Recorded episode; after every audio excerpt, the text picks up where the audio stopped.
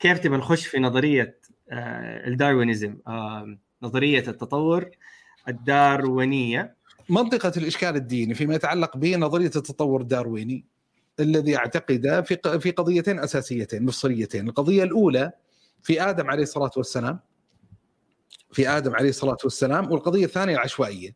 وأنت استندت على على كانت فلسفته الأخلاقية، إنه في الشخص اللي يتساءل هذا التساؤل ما هو شخص نحن نكفره أو نطلعه إنه حرام ما يجوز في هذا التفكير الذي يحرك الإنسان صوب فعل معين أيا كان هذا الفعل المعين، هو معامل التحفيز، إنه يكون محفز بقضية معينة.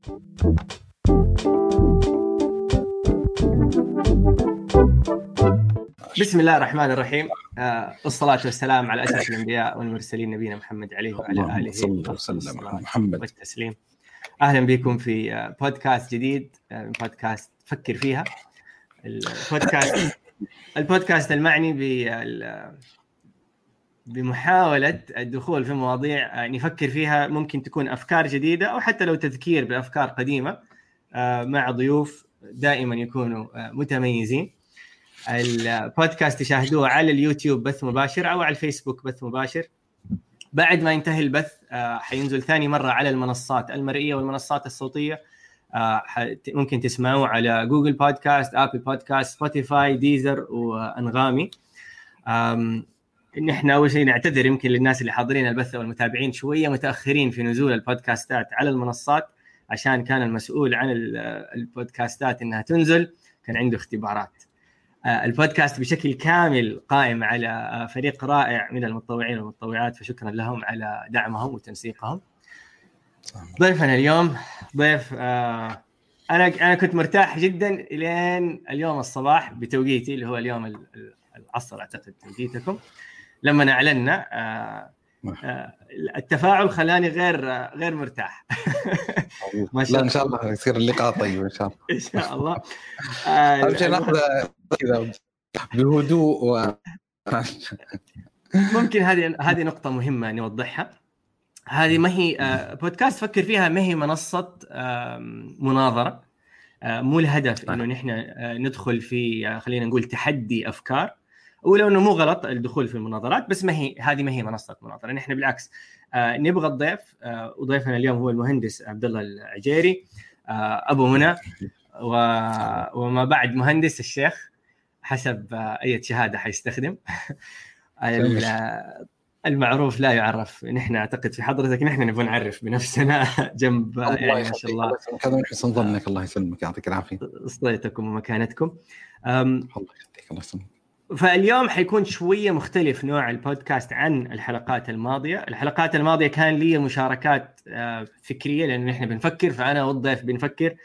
وزن موضوع حلقة اليوم أعتقد هو أكبر من معرفتي أو قدرتي في القراءة والبحث، فحيكون أكثر سؤال وجواب. فأنا حأسأل المهندس عبدالله كثيرا وحأستقبل منه أجوبة، حأتحداه كشخص كشخص طبيعي مو كشخص مطلع، وحاستند كثيرا على أسئلتكم أو مشاركاتكم اللي بتحطوها في الكومنتس في اليوتيوب أو الفيسبوك. أبو سليمان الله يعطي العافية معانا في البث المباشر، لما يشوف أسئلة مناسبة حيطرحها في في البث المباشر. طبعا أنا بعطي مقدمة طويلة عادة ما أعطيها، لكن الله يسامحك لأنك نشرت في تويتر فصار في حضور أكبر أكبر من من المتوقع. أبو منى حياك، يا مرحبا. أبغى أبدأ من نهاية بودكاست سابق. طيب آه، كنا في بودكاست نتكلم على الاحتضان الاحتضان ويعني آه في بعض المصطلحات كفالة أيتام أو تبني الأيتام، وانطرحت فكرة أنك لا تعمل أو لا يكون أساس فكرتك في عمل الخير أو الاحتضان هو والله بسوي الخير عشان أبغى أدخل الجنة.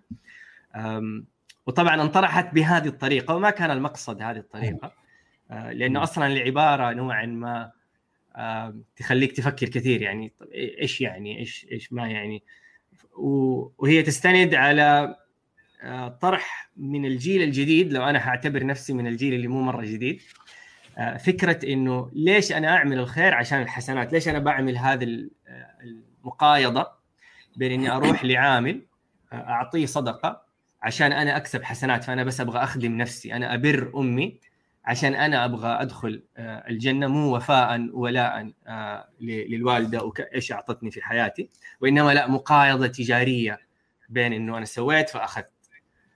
جميل. وهذه هذا مشكل من ناحية من ناحية تفكير، فأبغاك كده إما تحل لنا المعضلة أو تعقدها أكثر. الله يعطيك العافية. طيب خلنا بالبداية أشكرك على اللي تحت الفرصة هذه للتواصل مع الجمهور، يعني جمهورك جزاك الله خير. طيب بالنسبة للسؤال، يعني أنا أقدر أتفهم يمكن في سياق الحلقة اللي طرحت أنه يعني ممكن يكون مقصود من طرح هذه الفكرة أنه لا يكون المحرك الأساس للإنسان فقط يعني مجرد ابتغاء الأجر عند الله سبحانه وتعالى، لأن قضية كفالة يعني مثلا يتيم أو احتضان يعني شخص معين يحتاج إلى ملكات، يحتاج إلى أدوات، يحتاج إلى يعني خلينا نقول بواعث أحيانا أوسع دائرة من أن تختصر في هذا المجال وحده. يعني يحتاج الإنسان يكون عنده مثلا ملكات معينة يستطيع من خلالها أن يربي طفلا على سبيل المثال. هذا يعني أعتقد يعني مثلا قضية أساسية، لابد أن يكون في جزء من بواعث الرحمة على سبيل المثال بهذا الطفل المحتضن. وبالتالي إذا كان المقصود مثل هذا الإطلاق والعبارة أن لا تقتصر العملية في مجرد وجود البواعث، يعني فرضا أن إنسان مثلا سمع حديث النبي صلى الله عليه وسلم أنا وكافل اليتيم كهاتين في الجنة، وسمع مثلا خطبة أو محاضرة أو موعظة في هذا السياق وتحمس وقال خلاص يعني سأذهب واحتضن طفله، فمفترض نقول لا لا تأنى وتريث شوي، خلنا نشوف هل بإمكانك أن تدير هذه العملية أم لا. فقصدي أتصور إن إن إن بالإمكان أن تتفهم هذه العبارة إذا كان لها يعني خلنا نقول باعث وغرض صحيح، والباعث والغرض يعني مثل هذا السياق اللي ذكر فيه يكون بالنسبة إليها يعني إلى حد ما متفهم. لكن نرجع إلى القضية الأساسية والقضية الكلية. أنا ما أدري ليش لما طرح السؤال خطر في بالي، يعني وما أظن كان مقصودا بطبيعة الحال لمن طرح هذه الفكرة وهذا السؤال، لكنه يتقاطع إلى حد ما مع فلسفة كانط الأخلاقية. يعني أحد عمالقة الفلسفة الألمان اسمه كانط، وعنده فلسفة أنها أخلاق الواجب، يعني بمعنى أن مفترض يكون باعث الإنسان في الالتزام الأخلاقي هو اعتقاده أن هذه القيمة الأخلاقية واجبة من حيث هي بغض النظر عن الغرض والأثر المترتب عليه. فمثلا في ظل رؤية كانت الأخلاقية حتى يعني خلينا نقول سد الجوعات النفسية، يعني بمعنى لو إنسانا مثلا في صورة اليتيم اللي تكلمنا عنه أنه هو يشعر بالارتياح لأنه مثلا قدم هذه الخدمة للغير، لو إنسان مثلا تصدق على غيره وابتهج وفرح آه مثلا بهذه القضية، هو شعر يعني يعني يشعر إنسان بالسعادة أن يبذل وأن يعطي، فيعتبر مثل هذه القضية في رؤية كانت إلى حد ما قضية لا أخلاقية. يعني حتى أحد الفلاسفة أذكر أن أظن شيلر يعني كان عنده اعتراض على كانت، كان يطرح عليه يقول اليوم مثلا أحسنت إلى جاري وشعرت بذلك بالسعادة، فيقول كأن على سبيل السخرية الآن أتساءل هل أنا أخلاقي أم ليس أخلاقيا. وبالتالي يعني يعني يعني المسألة لما تأخذ في هذا الإطار الفلسفي يعني طرد هذه الفكرة، إذا قال الإنسان ترى يعني أي غرض للإنسان ذاتي في إبداء العمل الصالح آه سيكون مثلا فيه نوع من أنواع المذمة الأخلاقية، فطرد هذه القضية أن حتى يعني رفع الإنسان الحرج عن نفسه أو شعوره بالسعادة للبذل والعطاء للآخرين أو أو أو من الاعتبارات كلها يعني بتكون داخلة في نفس الإطار. طبعا في جدل فلسفي مشهور جدا يعني في مناقشه كانت، في كتاب مشهور للشيخ محمد عبد الله دراز اسمه الدستور الاخلاقي في القران الكريم، تعرض فيه بتوسع لما يتعلق بمثل هذه الرؤيه الفلسفيه الاخلاقيه، لكن هي باختصار ان فلسفه اخلاقيه غير واقعيه.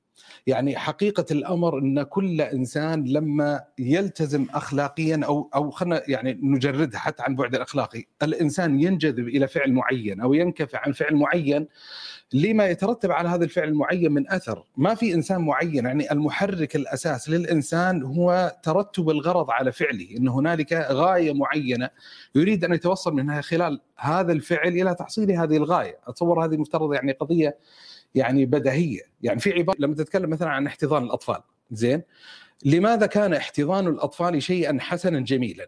لماذا كان مثلا معاقبة الأطفال أو ظلمهم على سبيل المثال أو البغي عليهم أو إيذائهم قضية قبيحة؟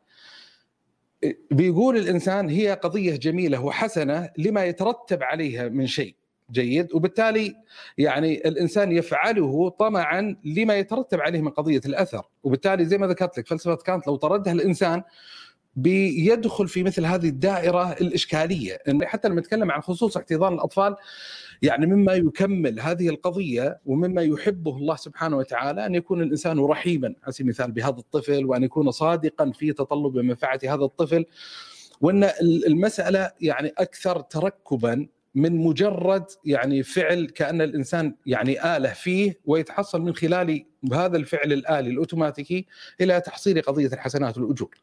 يعني خلاصة الكلام يعني آه يعني في لفظ باللغة الإنجليزية اللي هي incentives اللي هو قضية المحفزات، ترى الذي يحرك الإنسان صوب فعل معين أيا كان هذا الفعل المعين هو معامل التحفيز، إنه يكون محفز بقضية معينة. هذا التحفيز يعني له مسارات يعني اتصور متعدده.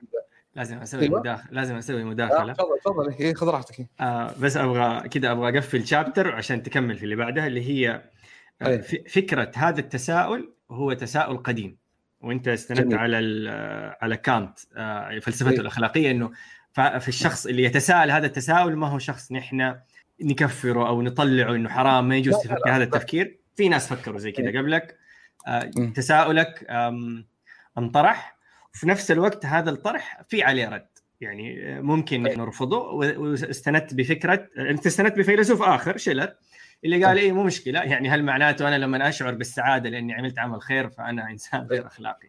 بس كنت ألخص كده نقطة. والآن جميل التصور يعني الواقعي العملي أن تعدد البواعث تعدد المحفزات الإنسان للإقبال على الخير ليست متعارضة. يعني الابن لما يبر والديه في الحالة السوية الطبيعية ترى يبرهم محبة فيهم، هذا من جهة معينة، وهو محفز كذلك بخطاب الشارع أن يبر والديه. الوالد مثلا لم يطعم أبنائه ترى هو يمارس هذا الدور يعني بمقتضيات المحبة وبواعث فطرية معينة، ومع ذلك الله عز وجل من فضله وكرمه يرتب على ذلك الأجر والحسنات لمزيد تأكيد اللي يعني ابتعاث مثل هذا الخير في نفس الإنسان. ذكرت الحديث مثلا خليني أسأل بطريقة مختلفة. ايه. هل جميل.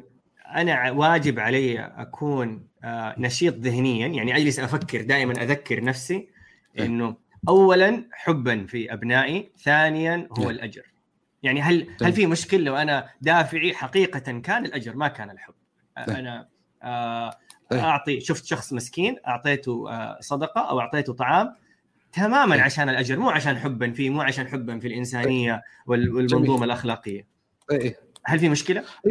أي أنا ما هل في مشكلة؟ لا ما في مشكلة، لكن هل يعني يعني اللي هل في مشكلة من ناحية الدينية الشرعية؟ لا مشكلة في ذلك. ماشي، المشكلة الحين التساؤل إن هل يعتبر مثل هذا الفعل فعلا لا أخلاقيا؟ هذا الحين السؤال المطروح. إذا أنا أطرح الحين إن ترى كل يعني مثلا بنجيب نفس الشيء، إذا الحين إنسان سيصدق على إنسان معين لأنه سيشعر بالابتهاج والسعادة متى ما فعل هذا الفعل الطيب، هل يعتبر هذا أنانية ويعتبر مثل هذا خطيئة أخلاقية؟ وهكذا غريزة. كيف غريزة يعني؟ يعني أنا أشعر إحساسي بالسعادة عند العطاء هي أعتقد غريزة بشرية. إنك طيب هذا غريزة بشرية.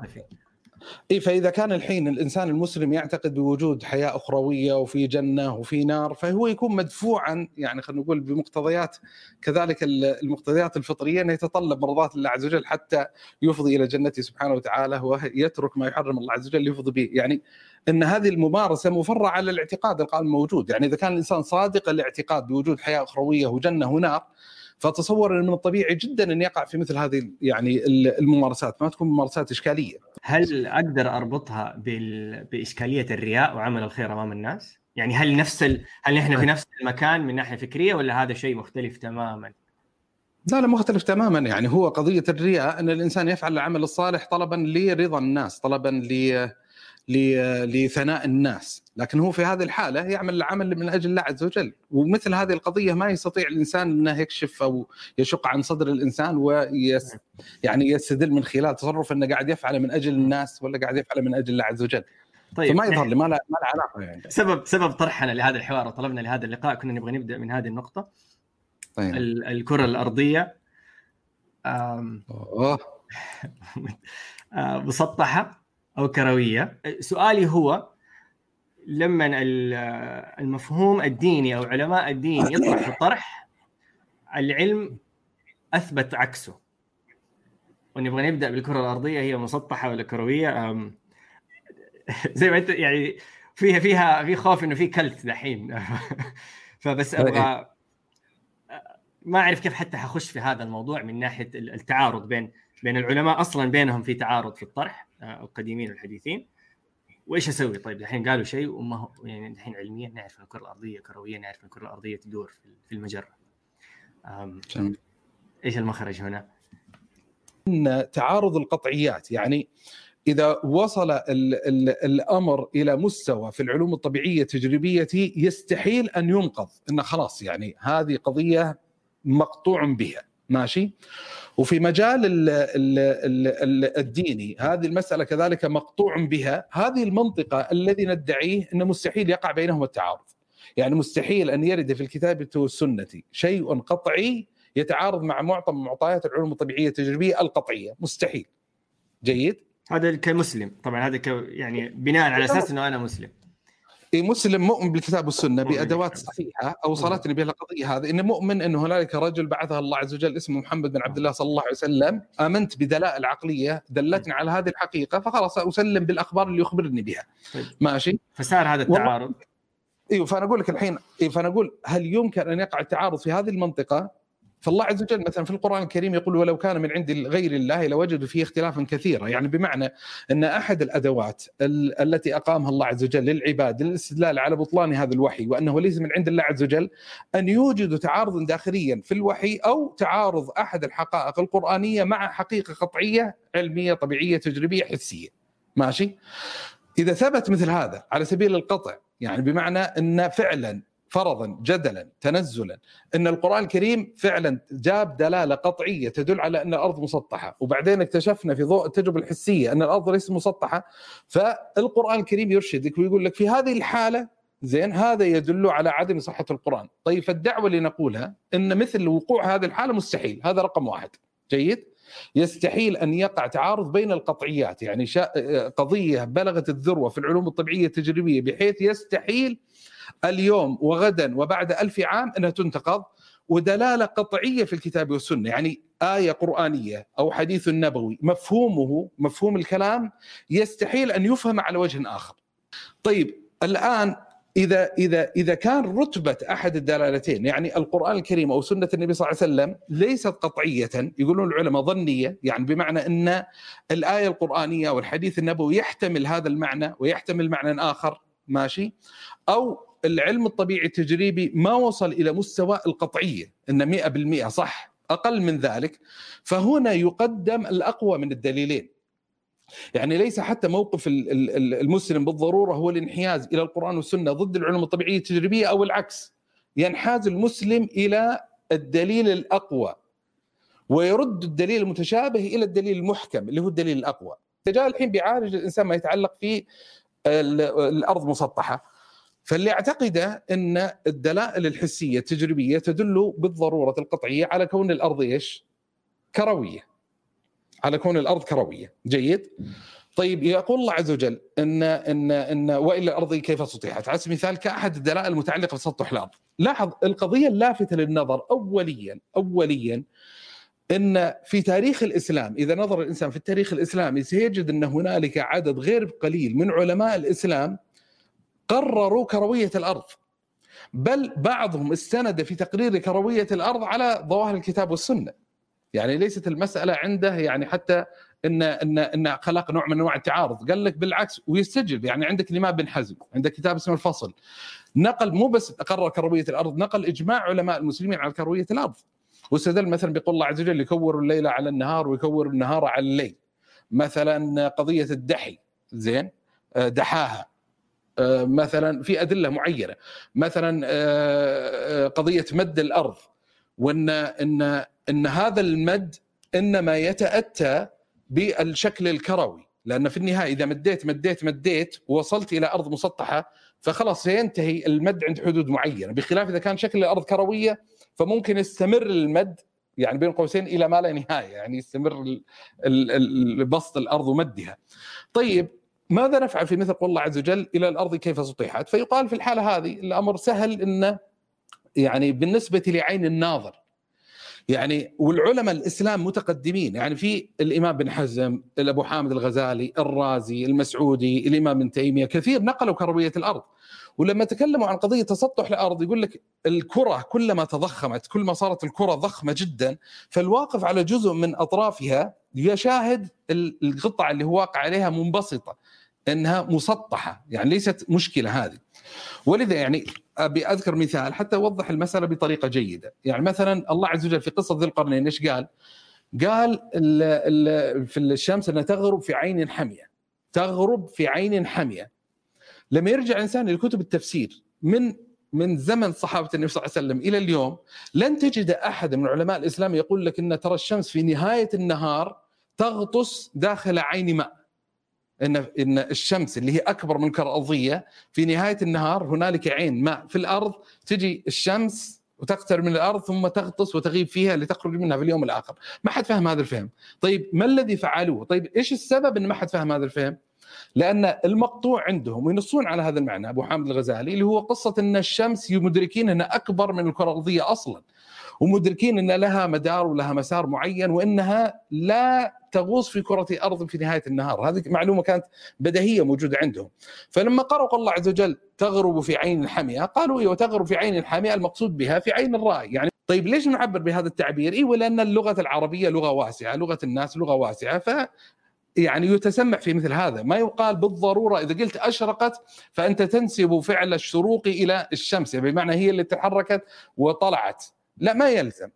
فنفس القصة يعني لما يقول الله عز وجل تغرب في عين حمية، مثل ما تقول غربت الشمس في البحر، وأنت تعبر بهذا التعبير وأنت مدرك أن هذا نوع من أنواع التعبير البلاغي الجمالي اللي يعبر عن عن عن عن انطباعك الشخصي أو انطباعك الذاتي لما تشاهد الشمس. فنفس الشيء إلى الأرض، يعني الله عز وجل أصلا جاء سياق إلى الأرض كيف سطحت في مخاطبة البشر في التأمل والتفكر. فكل إنسان يتفكر في نعمة الله عز وجل أن الأرض سطحت له، لا لأن لا. لو لم تسطح الأرض له لا حصل ارتباك وإشكال.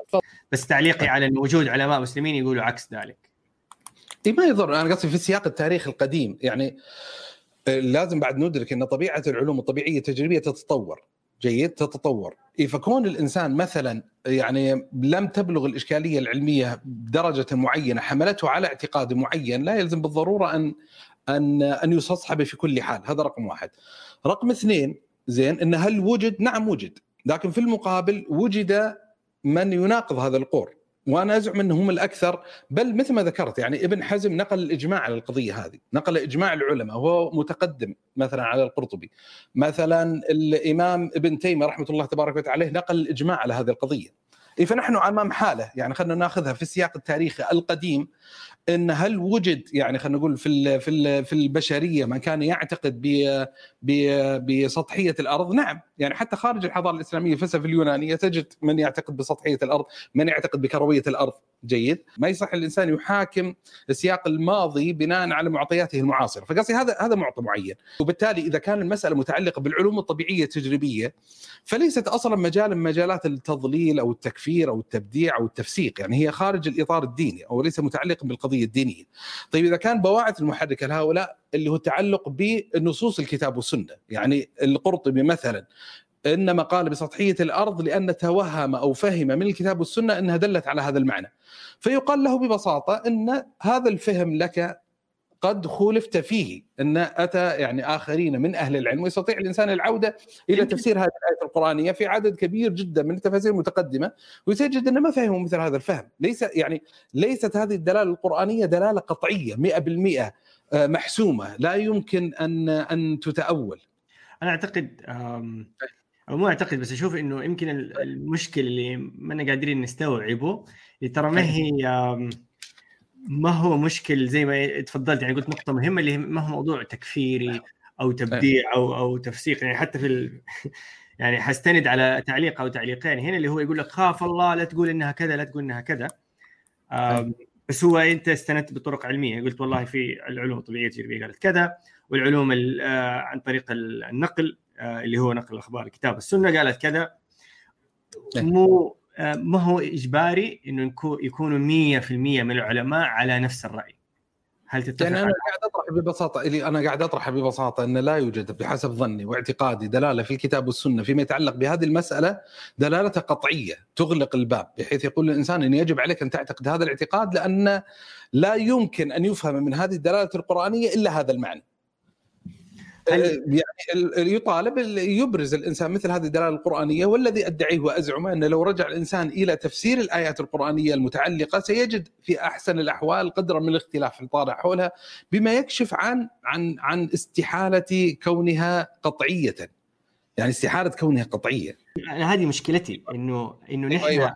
نستعجل بأننا نأخذ هذه المعلومة ونأخذ هذه المعلومة ونقول آه في تع... عندي مشكلة أبغى أحد يحل لي مشكلة في تعارض، هذا الدين غير صحيح أو هذا العلم غير صحيح. آه بينما المفروض اللي أنا استشفيته من كلامك هنا إنه يا أخي أول شيء تعال خلينا نتأكد هل هذه معلومة قطعية وهل هذه معلومة قطعية قبل ما تبدأ في المقارنة والمعركة وال... وال... يعني قبل ما تخش في الهاشتاج.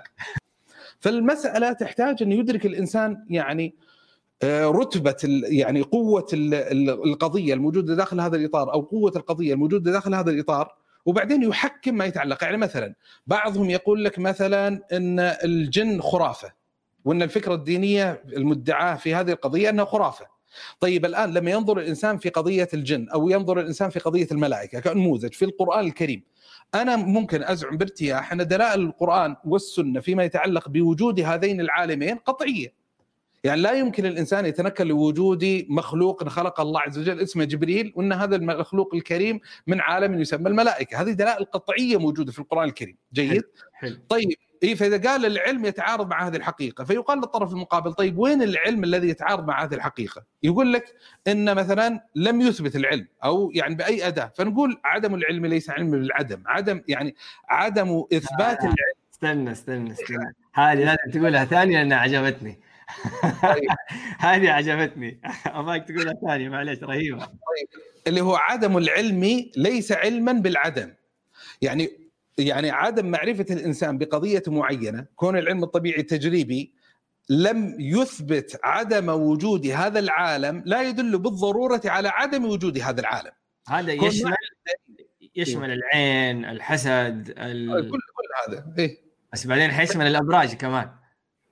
لا الأبراج عاد هنا منفي بالنص الديني، عاد هنا جاء هنا وجاء هنا.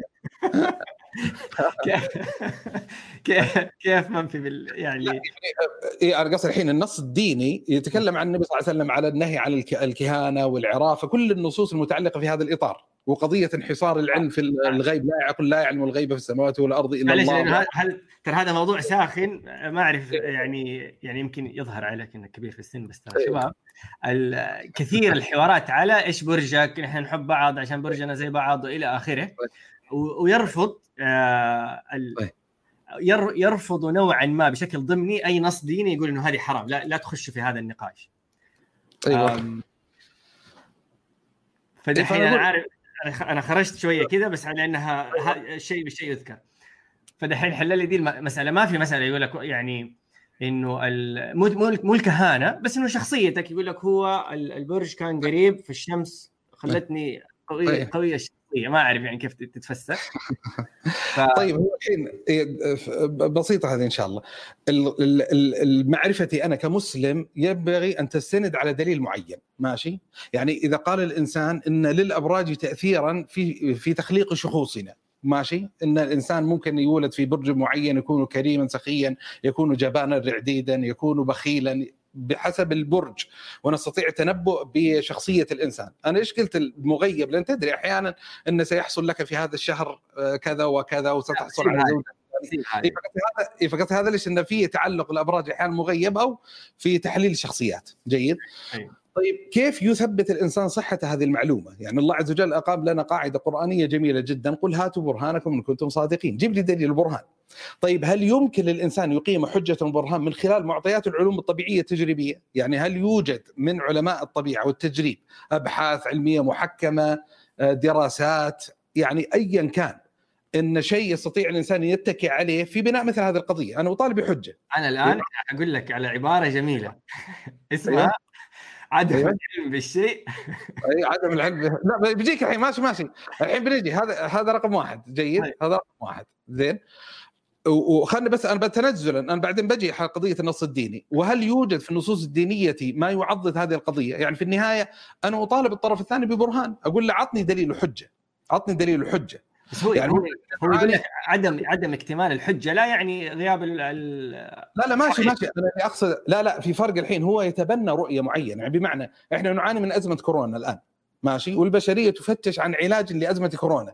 فافترض افترض جدلا ان واحد قال لك انا محب البيبسي بالمناسبه ماشي، فقال لك ترى اشرب علبه بيبسي لمده أربعة عشر يوم، وبفتره اللي يقول لك هذا أربعة عشر يوم ترى تتخلق عندك حصانه باذن الله عز وجل من الكورونا ماشي. واحد لو ادعيت هذه الدعوه والقيتها في المشهد ترى البيبسي هو علاج الكورونا، انا قاعد اقدم عباره مثبته. فانا الحين لاحظ ما قاعد اقول لك ان يعني يعني الا ايش الدليل، ايش الحجه، ايش البرهان على مثل هذا؟ هل عندك أي دليل على هذه القضية من أي مصدر من مصادر المعرفة؟ هل عندك دلالة عقلية تدل على صحة هذه المعلومة؟ هل عندك دلالة خبرية من الكتاب والسنة؟ ولا هل عندك شيء في العلم الطبيعي التجريبي؟ جيد. فإذا فرضا قال كون ما في دليل جيد لا يدل على بطلان المعلومة، أقول لا المشكلة أنت ليس هذا موقفك حيادي، أنت الحين قاعد تثبت معنى معين، أنت قاعد تقول لي إن البرج له تأثير، فأنا أقول لك الحين ما هو الدليل على كون البرج له تأثير؟ هذا بسيطة. فأقول هل يعني ما يصح الاعتراض أن عدم العلم ليس علم بالعدم، ما يصح أن يعترض بهذا. ليش؟ ليه؟ يعني أنت حط حط نفسك في مكان شخص آه شاب لطيف أو شابة لطيفة عمره عمره سبعة عشر سنة، آه قلت له آه في آه في ملائكة عدم وفي نص آه قطعي بوجود الملائكة. أقول لك بس أنا ما شفتهم. قلت له تمام، عدم العلم بالشيء آه العبارة العظيمة عدم العلم جميل. بالشيء آه لا يعني ب فأنا جميل. كيف هذا الخطاب يخاطب به من كان مسلما؟ يعني إذا كان داخل في منظومة نظرية المعرفة بالنسبة إليك القرآن الكريم وإذا خبر خلاص، يعني أنا الحين مسلم قلت لك أنا ما أعرف والله في شيء اسمه عالم الجن ولا ما في عالم الجن، فواحد قال لي ترى الله عز وجل في القرآن الكريم أنزل سورة كاملة اسمها سورة الجن، فالحين يعتمد أنا مسلم. يعني افترض إنسان نطق بالشهادة الحين، رجل أمريكي دخل في الإسلام في هذه اللحظة ماشي، وهو ماشي في الشارع كذا قابل أحدهم فيعني جاء له خطاري يتعلق بالجن أو السعد بالشيطان، فقال إيش الشيطان هذا؟ قال له كذا، قال ما أعرف إن في شيء اسمه شيطان وكذا. دام دخل الحين في الإسلام فيصير أحد أدوات الإقناع له إنه تقول له ترى في دليل موجود. فهو الفرق يعني المشكلة إذا طرد الإنسان مثل هذه القاعدة فكرة عدم العلم ليس علم بالعدم من أجل أن يثبت قضية، فتحت باب الخرافة، يصير أي قضية معينة يعني يعني مثلا عندهم يسمونهم الفيريز على سبيل المثال باللغة الإنجليزية، ولا مثلا إيش آه مثلا آه في عندك الدي سي ومارفل زين اللي هو قضية سبايدر مان وسوبرمان وما أدري شو كذا. عدم العلم ليس علم بالعدم، ممكن في سوبرمان ونحن ما ندري عنه على سبيل المثال. في فرق بين موقف المتوقف اللي يقول لك أنا ما أدري ماشي، وفرق بين موقف المثبت. يعني الإنسان لما نرجع قضيتنا لما يقول لك إن الأبراج تؤثر في شخصياتنا ماشي، هذه معلومة الآن، هذه معلومة، هذه المعلومة هل يعني لا مؤاخذة الرجل يدعيها نبي مرسل من عند الله عز وجل ولا إيش القصة؟ يعني ليش أصدق بهذه المعلومة؟ ليش إيش اللي يحملني على التصديق بها؟ إذا كان جاب لي مستند علمي طبيعي تجريبي فبتعامل مع القضية باعتباره منتمي لهذا الفضاء، بتحقق من معلومة موجود في هذا الإطار. إذا قال لا ما عندي دليل من من العلم الطبيعي التجريبي، طيب أنت مسلم عندك دليل من الكتاب والسنة؟ قال ولا عندي دليل من الكتاب والسنة. طيب ليش مؤمن بالقضية؟ هذا اللي قاعد أطرحه، ما يصرح يقول لي كذا والله عندي عندي شعور. كيف تبي نخش في نظرية الداروينيزم، نظرية التطور الداروينية؟ نعم. السؤال الأساسي اللي يمكن نبدأ فيه إيش المشكلة؟ طب ليش يعني إيش المشكلة بناء على فكرتك اللي هي آم آم مصادر المعلومة اللي هي إما الكتاب السنة إما العلوم الطبيعية التجريبية أو العقل. إيش المشكلة ونحن إنه يمكن خلق البكتيريا أولا، ولا البكتيريا تطور صار صار قرد والقرد صار إنسان. جميل. طيب هو يعني أحد المعاني اللي أحب الإشارة إليه فيما يتعلق بالقضية هذه اللي هو التفريق بين منطقتين أساسيتين، منطقة الإشكال الديني مع نظرية التطور الدارويني ومنطقة الإشكال العلمي. جيد، إن مفصولين مفروض نناقش القضيتين، يعني أن يدرك الإنسان وين موقع التحفظ الديني على هذا القضية، وين منطقة الاشتباك الموجودة، بحيث يكون موقف الإنسان أخف حدة في المنطقة الخارجة عن هذه الحدود ماشي. يعني باختصار ما هي مشكلة الإسلام مع نظرية التطور الدارويني؟ هل في مشكلة أصلا؟ يعني بمعنى أن في نصوص شرعية تناولت قضايا تتقاطع مع القضايا المتعلقة في التطور الدارويني، وبعدين يجي الخطوة التالية في محاولة النظر يعني في توازنات القوة الموجودة بين الطرفين. جيد. فباختصار شديد منطقة الإشكال الديني فيما يتعلق بنظرية التطور الدارويني الذي اعتقده في في قضيتين أساسيتين مفصليتين. القضية الأولى في آدم عليه الصلاة والسلام في آدم عليه الصلاة والسلام والقضية الثانية العشوائية. يعني اللي ينظر في القرآن الكريم وينظر في سنة النبي صلى الله عليه وسلم الذي أجده أن هنالك دلائل قطعية تدل على أن الله عز وجل قد خلق آدم خلقا مميزا، أن الله عز وجل خلق بيده وأسجد له ملائكته، يعني أن في قصة قرآنية مفصلة فيما يتعلق بهذا الإطار. ما يتخلق في حس الإنسان المسلم ما يقرأ هذه النصوص الشرعية إلا هذا المدلول القطعي. يعني القرآن أصلا يأخذ المسألة بعدا أبعد يعني فيما يتعلق بآدم. مثلا يقول الله عز وجل إن مثل عيسى عند الله كمثل آدم خلقه من تراب ثم قال له كن فيكون.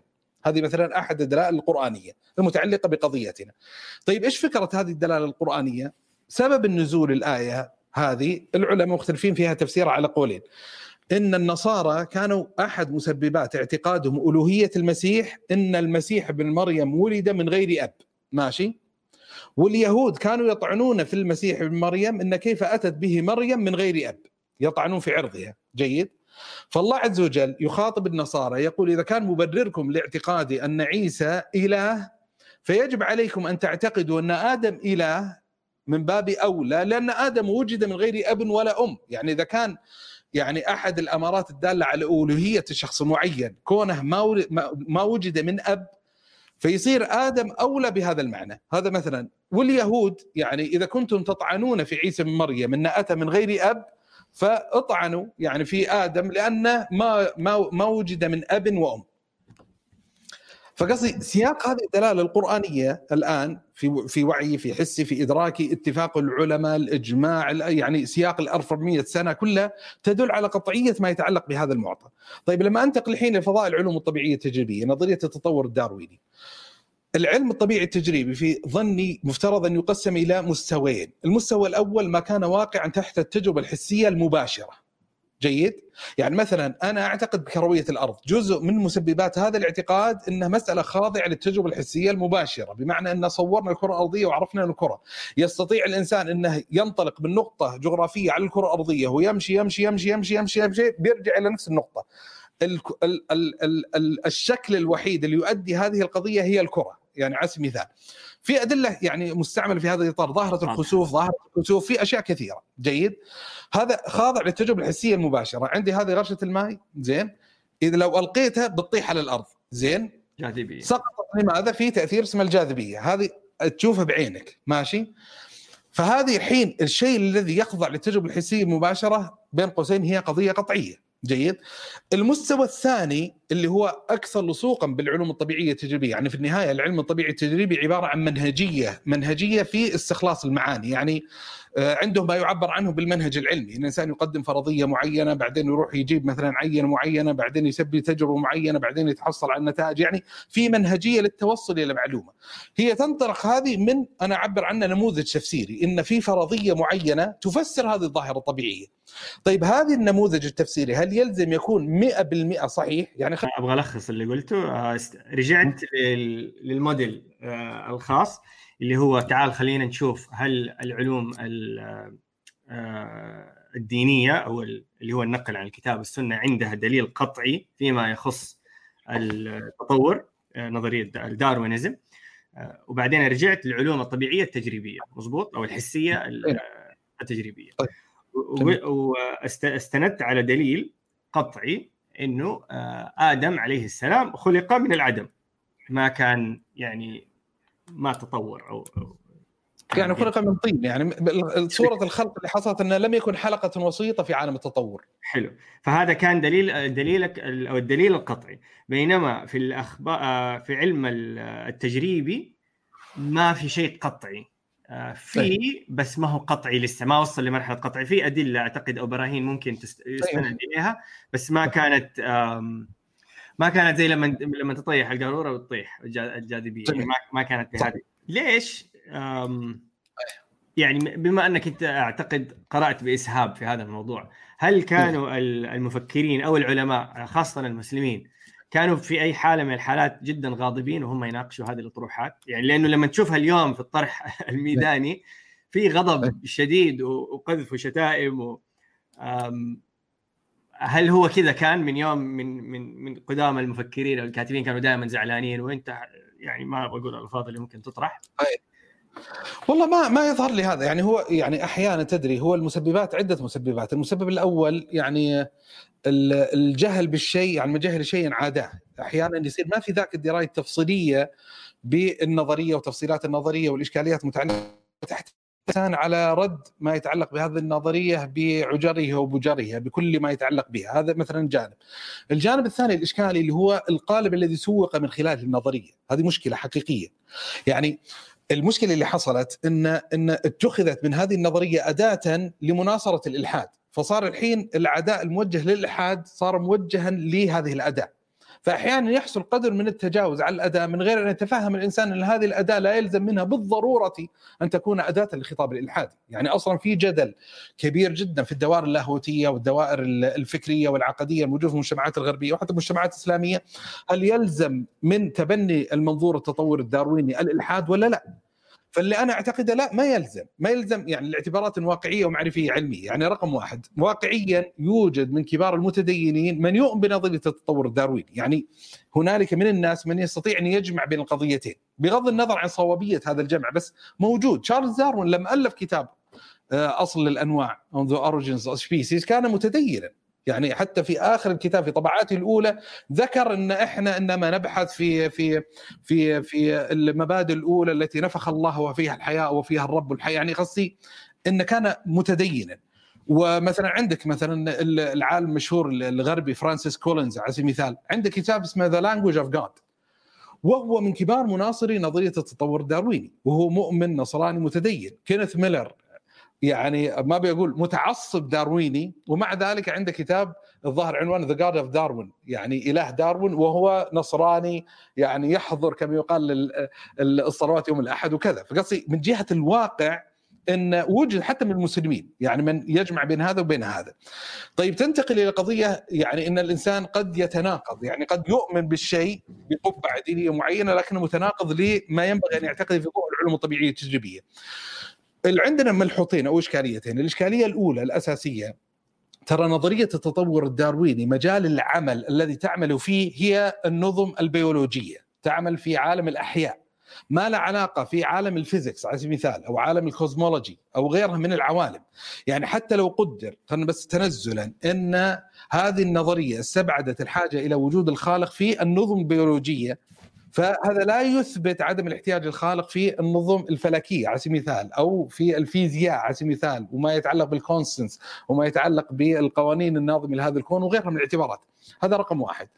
رقم اثنين يعني ومعطى أن في النظرية الدينية ايوه مثل ما ذكرت أنه يمكن للإنسان أن يقول، وهذا المعنى اللي أشرت إليه من جهة الإمكان الديني إذا استبعدنا آدم وقضية العشوائية، أن الله عز وجل قد اتخذ من آلية التطور الدارويني أداة لتنويع الأجناس والأنواع. يعني في الموقف الشرعي الديني ترى لا يوجد إشكال بادي الرأي في قضية مثلا أن الأسد والقط يعني المعاصر لهم سلف مشترك على سبيل المثال، أو أن الذئب والكلب لهم أصل مشترك، ما في ما في إشكال في مثل هذا، فضلا يعني عن عن المسار التطوري. ولذا حتى يعني النظرية هذه موجودة يسمونها theistic evolution اللي هو التطور اللاهوتي والتطور الإلهي. ايوه معليش لأنك ذكرت دحين شيء بالنسبة لي يعتبر جديد. طيب المسلمين لما نيجي نتكلم على على الدراسة أو التعليم مثلا في الجامعات حيرفضوا بشكل كبير حتى النقاش أو قراءة نظرية داروين. والآن بتقول لي لا، ممكن أنا أخذ جزئية من من فكر داروين وممكن تكون ما تتعارض. هذا اللي فهمته منك؟ اي انا انا بس اللي بيحرر الحين يعني إيه. حتى يكون واضح زين، انا عندي إشكالية على مستوى العلم الطبيعي التجريبي فيما يتعلق بالنظرية، بس أنا اللي قاعد أطرحه أن الإشكاليات الموجودة في هذا الفضاء هي جدل علمي محض لا صلة له بالبعد الديني، متى ما استبعدنا ما يتعلق بآدم وما يتعلق بقضية العشوائية. أبغى أقطع شك باليقين. أنا اليوم صحيت من النوم، آه رحت لمجموعة من الأصدقاء قلت لهم أوه إيش رأيكم نقرأ كتاب آه عن نظرية داروين؟ هل أنا شخص الآن صرت ناشر للإلحاد؟ هذا هذا مقصدي. آه أنا فاهم لما تيجي في التفصيل هو حوار علمي إلى آخره، بس لو لو قرأت فيها، أنا أنا شخصيا ما قرأت فيها، بس لو قلت أبغى أتعمق فيها هل أنا بأفتح على نفسي باب من الإلحاد؟ إيه، فأنا أقول إذا إذا الحين عندك هذه هذه الأصول التصورات، يعني الحين أنت فاهم يعني مثلا المحكمات الدينية متعلقة بهذا الإطار بحيث تستطيع تصفية ما ستقرأه داخل هذا الإطار، وهي في النهاية ترى الإطار ضيق ليس إطارا كبيرا. يعني أنا أنا زي كذا عندي موقف حدي فيما يتعلق بموضوع آدم عليه الصلاة والسلام، وعندي موقف حدي فيما يتعلق بالعشوائية المحضة، ماشي؟ بقرأ الكتاب، فمثلا جابوا لي قضية معينة إن ال ال ال مثلا زي ما ذكرت مثلا القطط والأسود لها سلف مشترك، والكلب والذئب له سلف مشترك، فما عندي مشكلة عادي، يعني أطلع عليه، أطلع على المعلومات، ما عندي إشكال فيه، يعني مجرد الاطلاع. وبعدين يصير الكرة ملقى في ملعب العلوم الطبيعية والتجريبية، وأنه يقرأ الإنسان فيما يتعلق بال يعني في وجهات النظر مختلفة.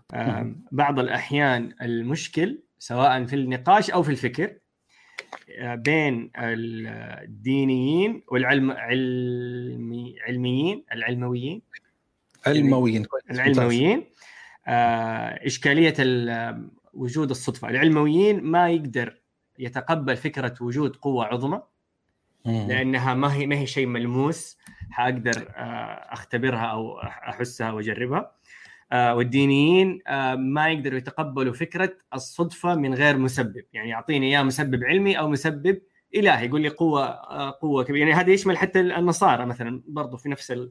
في هذا المجال، يعني هم ضد أو مو ضد عفوا. فهنا النقاش غير مجدي، يعني ما يقدروا يقيموا نقاش لأنه هم مختلفين في أساس، فالحوارهم دائما حيكون في الأساس، ما حيقدروا ينتقلوا لخطوة أخرى في في الحوار. بس هو بس طبعا حتى تأكيدا هو ليس موقفا دينيا، يعني هو الموقف الفطري البشري الإنساني. يعني مثلا لو دخلت معك في مراهنة، ماشي، تعرف حجر النرد اللي له كم وجه؟ ستة أوجه، زين، اللي شكل مكعب هذا م. يسمونه الزهرة. لو قدر دخلت معك مراهنة فقلت لك إذا طاح على رقم واحد، زين، إذا طاح على رقم واحد اللي هو النقطة الواحدة هذه، أبغى منك تعطيني ريالا سعوديا واحدا، ماشي، وإذا سقط على أي وجه آخر أي وجه آخر فأنا مستعد أعطيك عشرة ريالات. جيد، الحظوظك في الفوز في مثل هذه المقامرة أعلى بكثير من حظوظي أنا، لأنه بيصير حظي أنا واحد على ستة وحظك أنت خمسة على ستة. جيد، والستيكس بالنسبة لي أعلى، بعطيك عشرة ومتعطيني واحد. طيب افترض جدلا أني قطيت النرد وسبحان الله العظيم سقط على إيش؟ على رقم واحد. فأقول لك إيش؟ عطني الريال. بدنا أقول لك إيش رأيك ندخل في مراهنة ورفع السعر، عطني الريال وبعطيك مئة ريال إذا طاح علي وجه ثاني. فقلت يلا قدام، قطيته مرة ثانية، طاح على رقم واحد مرة ثانية. افترض كررت العملية خمسة وألف مرة، كل مرة يطيح على رقم واحد. هل الموقف الفطري التلقائي العفوي للإنسان سيقول والله محتمل أن وقع بالصدفة كل مرة، ولا الموقف بينظر للمكعب هذا وبيطالع فيه وبيقول لا مستحيل، أكيد في حيلة، أكيد أنا قاعد تخدعني بشيء معين؟ ليس هذا الموقف الفطري الذي يمارس البشرية في حياتهم، مش يعني في كثير من الأشياء. إذا يعني حتى بس حتى يدرك هذا، أن هذا الموقف ليس من وحي الخطاب الكتاب والسنة، يعني مو شيء زرع فينا كمسلمين لما قرأنا الكتاب لا ما في صدفة وكذا. هو الموقف التلقائي العفوي الفطري الموجود عند عامة البشرية، أن ما يستطيعون يتقبلون إن إن إن حركة تمثال لمريم العذراء بهذه الطريقة إن يخرجون إلى مربع أن وقع صدفة. في حاجة نحن نسويها في نهاية كل بث، نطلب من الضيف، وما أقول لك هي مقدمة عشان يعني أوه مفاجأة، إنك تعطينا عبارة، رسالة أنت تؤمن فيها، عبارة عبارة يعني عبارة واحدة تذيلها بفكر فيها، يعني تقول عبارة معينة وتقول لنا فكر فيها، لأنه هذه اللي نحن حناخدها وحنطرحها للناس. إنه أبو منى يقول لكم العبارة ويقول لكم فكر فيها. طبعا أنا أخطأ في ما أخفيك، عبارة ليست إشكالية، يعني هي عبارة بس أنا ودي يفكر فيها الإنسان في ضوء الموضوع اللي طرح بكل محاوره، ماشي، في ضوء كل محاوره. نقول الله سبحانه وتعالى والله يعلم وأنتم لا تعلمون، ماشي، وقول الله عز وجل وما أوتيتم من العلم إلا قليلا. أعتقد أن هاتين الآيتين لو فكر فيها الإنسان في ضوء شيء كثير من الكلام اللي قيل، ويحاول يرتب الترتيبات المتعلقة بين هذه الآية وهذه الآية وبين كثير من محاور طرحت في الموضوع، ويخرج منها بنتائج معينة. قلت كل شيء ما عدا عبارة تفكر فيها. والله ما أدري، أنا قلت لك ما إشكال، بس أنا اللي قصدته ودي واحد يتدبر في الآية هذه اللي هو الله يعلم وأنتم لا تعلمون، يفكر فيها ليس لنقضها باعتباره مسلما يؤمن فيها، بس فكر فيها في سياقات كثير المسائل اللي طرحناها، يعني أن يعني في كيفية إدارة ملف التعارض بين النقل والعلم أو العقل، أو يعني يطرح المسألة هذه وما أتيت من العلم إلا قليلا، يعني يعمل الإنسان فيها فكرة. أنا أنا أريد أن يستلهم الإنسان منها معنى معمقا، ليس هو مجرد ظاهر الألفاظ، شيء متجاوز يعني ظاهر الألفاظ، يعني فيما يتعلق بالبنية العقلية المتعلقة بالإنسان، فقر الإنسان معرفيا إلى الله سبحانه وتعالى، وأن يعني كل ما بالإنسان من نعمة، سواء نعمة إيجاده وخلقه ولا نعمة معرفته به سبحانه وتعالى ومعرفته بما حوله من طبيعة الأجناس والأنواع والمخلوقات، إنما هي شيء يعني يسير من علم الله سبحانه وتعالى أعطاه لهذا الإنسان. عادي يفكر فيها الإنسان أشياء يعني يمكن يدخل فيها. أشكرك أشكرك لوقتك، استفدنا منك كثيرا. الله يكرمك ويحفظك، والله وسعيدين بكل شيء أخذناه منك اليوم، وإن شاء الله أعتقد البقية المتابعين بديهم يتابعوا حساب أبو منى على تويتر، حسابه الشخصي أو في بودكاست نقطة، ويمديكم تكملوا طروحاتكم وأسئلتكم. بالنسبة لل كان في سؤال من أحد المتابعين اللي هو التسيير والتخيير، إن شاء الله هذه مع موضوع الإلحاد نشوف كيف نقدر نغطيها في بودكاست قادم. نشكركم على حسن الاستماع وحسن المشاركة في التعليقات، سواء كنتم في الفيسبوك أو اليوتيوب، أو إذا أنتم بتستمعوا خارج بعد البث المباشر على المنصات الصوتية والمنصات المرئية. على أمل أن نلتقي بكم إن شاء الله الأسبوع القادم يوم الاثنين الساعة تسعة مساء في بودكاست آخر، ونفس الفكرة إن نحن نحاول نفكر فيها مع أقل أقل الأضرار الممكنة. شكرا آه شكرا شيخ عبد الله، و... الله يحفظك ويسلمك استاذ عمر، الله يبارك فيك ويوفقك ان شاء الله، والى اللقاء. السلام عليكم ورحمه الله وبركاته. وعليكم السلام ورحمه الله وبركاته.